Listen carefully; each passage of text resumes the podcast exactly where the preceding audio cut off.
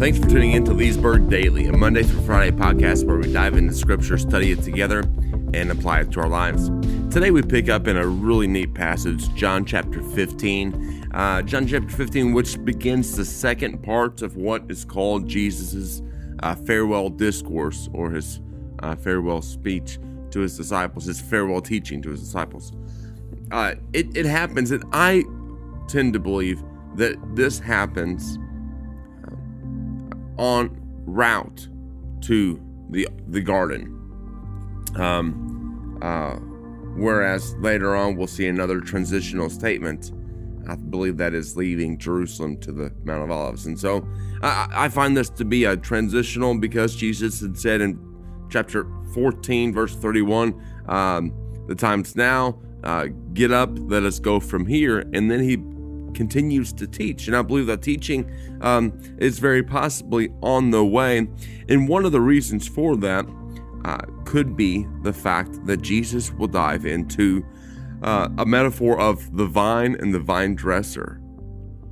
The, the vine and the vine dresser. This is a very prominent uh, uh, picture, image in Jerusalem for many reasons. One, uh, vines were a, a, a, common thing in in Jerusalem. Uh, many people kept vines not only for uh, uh, uh for their their produce, the, the, the, the, grapes that come from them, uh, but also for decoration. And so uh, this would have been a very readily available image. also, as they walk through Jerusalem, of course, the focal point of Jerusalem would have been the temple. And at the time of Jesus, there was a great golden vine that hung over the entrance to the Jerusalem temple. Josephus, who was a Jewish historian uh, in the first century, uh, in his book, The Jewish War, where he documents that, he, he talks about the entrance to the temple. Uh, and he says that the, it was completely overlaid with gold uh, and the whole wall around it. Uh, ab- above it, there were golden vines, he says, uh, with, with grape clusters as tall as as as a human being, as a man, and so this is a huge um, uh, image that would have been very available to Jesus as he starts talking. The other part of the imagery that we should be aware of with the vine and the vineyard is the fact that uh, throughout the Old Testament, Israel is depicted time and time again as the vine. They are often the vine, and probably the most important passage uh, concerning the vine is Isaiah chapter 5, verses 1 through 8.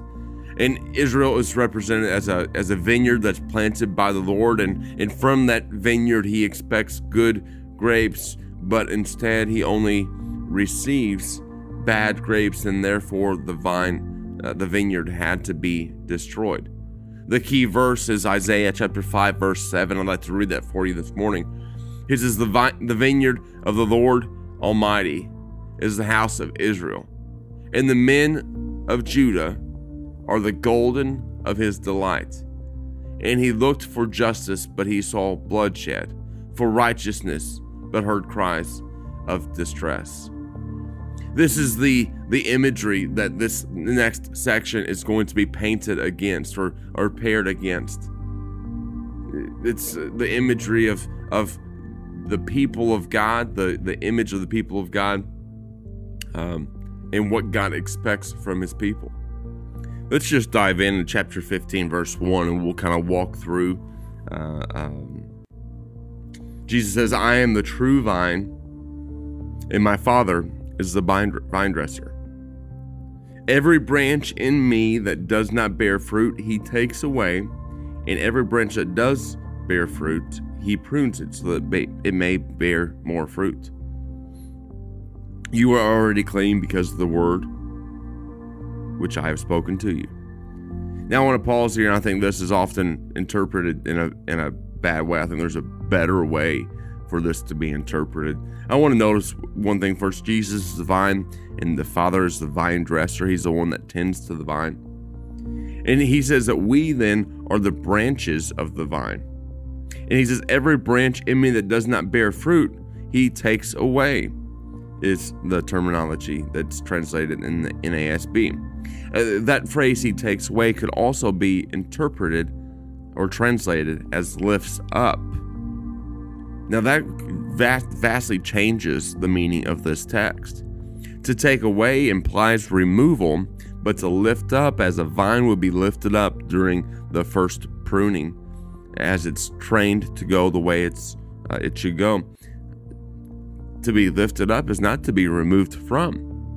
And and notice that this branch that is quote taken away is a branch that is in him. Boy, that could change everything, couldn't it? Every branch me that does not bear fruit, he lifts up. That changes the whole meaning of what precedes it. And every branch that, that, that bears fruit, he prunes it so it may, it may bear more fruit. I mean, it should recall us of the of the uh, voice of Jesus in John chapter 10, and he says, my sheep hear my voice, they know my name, they listen to my voice, and nothing can snatch them from my hand. And so often we're worried about the, the presence of fruit where we need to be concerned with, with what Jesus says here. He says, abiding in me. Look in verse 3, he says, You're already clean because of the word which I have spoken to you. Clean, you're already pruned to a degree because of what I have spoken to you, my words. So often we we focus on the fruit where we forget about abiding in the words. But Jesus continues here and he says, Abide in me, and I in you. As the branch cannot bear fruit of itself unless it abides in the vine, so neither can you unless you abide in me. So the key here is not the fruit bearing, the fruit is a byproduct of a healthy branch. Jesus tells us to abide. Stay in me and I'll take care of the fruit. Don't focus on the fruit, focus on the abiding. He continues in verse 5 I am the vine and you are the branches. He who abides in me and I in him, he will bear much fruit. For apart from me, you can do nothing. I mean, that's the key. Again, Jesus has told us, but we've just never really paid attention. We cannot produce fruit. There is no fruit that we are capable of producing. All we can do is abide. And as we abide in Him, fruit is produced. That's the key. But so often we we we we uh, gauge our Christianity, our relationship with Jesus, based on the fruit that we're able to produce. Well, we focus on the fruit instead of the abiding, and Jesus is saying you're doing it wrong. Because if you focus on the fruit, look what happens. If anyone who does not, verse 6, if anyone who does not abide in me, then he's thrown away as a branch and it dries up. And they are gathered and they cast them into the fire and they're burned. If you want to focus on the fruit, you're not going to abide in Jesus. And that's when there will be a removal, a casting out for the fire to be burned. But if you abide in me, in verse 7, Jesus says, and my words abide in you. Here we go. If you focus on my word living in your life, staying in my word, ask whatever you wish and it will be done for you. Again, as we talked about, I believe it was yesterday. What type of prayers guaranteed to be answered? The prayer that aligns with the will of the Father. My Father, he says, is glorified by this, that you bear much fruit, and so prove to be my disciples. Well, yes, absolutely. The Father is glorified by that, by the fruit bearing that is that is the product, uh, but it's the product of abiding. It's not the product of what we do, other than abiding in Him.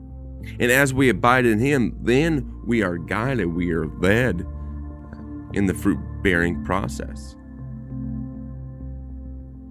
Just in verse 9, just as my Father has loved me, I have loved you, and so abide in my love. Not just abide in my word, but abide in my love. Well, how do I abide in your love, Jesus? He answers it for us. Verse 10 For if you keep my commandments, you will abide in my love, just as I have kept my Father's commandments and abide in his love. So, how do I stay in your love, Jesus? By keeping my commandments, he says. verse 11, he says, These things I've spoken to you so that you may have joy, and my joy may be in you, that your joy may be full. And this is my commandment that you love one another just as I have loved you. Uh, again, we see this commandment is, is not love your neighbor as yourself. This commandment is love your neighbor as Jesus has loved you. That ups the ante quite a bit. And he says, to, to elaborate on that love, he says, Greater love has no one than this, that one lay down his life for his friends, and you are my friends if you do what I command you. No longer do I call you slaves, for the slave does not know what the master is doing. But I've called you friends, for all things that I have heard from my Father I have made known to you. You didn't choose me, but I chose you, and I appointed you that you would go and bear fruit, and that your fruit would remain, so that whatever you ask from the Father, mine in my name he may give to you. This I command you, that you may love one another. This, this is the whole uh, crux of Christianity, really. Abiding in Jesus, abiding in his love. Apart from him, we can do nothing. Well, we wonder why pastors have moral failures and fall. It's because they fail to abide. But that's not pick on pastors. Why do other Christians fall because they fail to abide. See, why do we all fail and fall? It's because we fail to abide.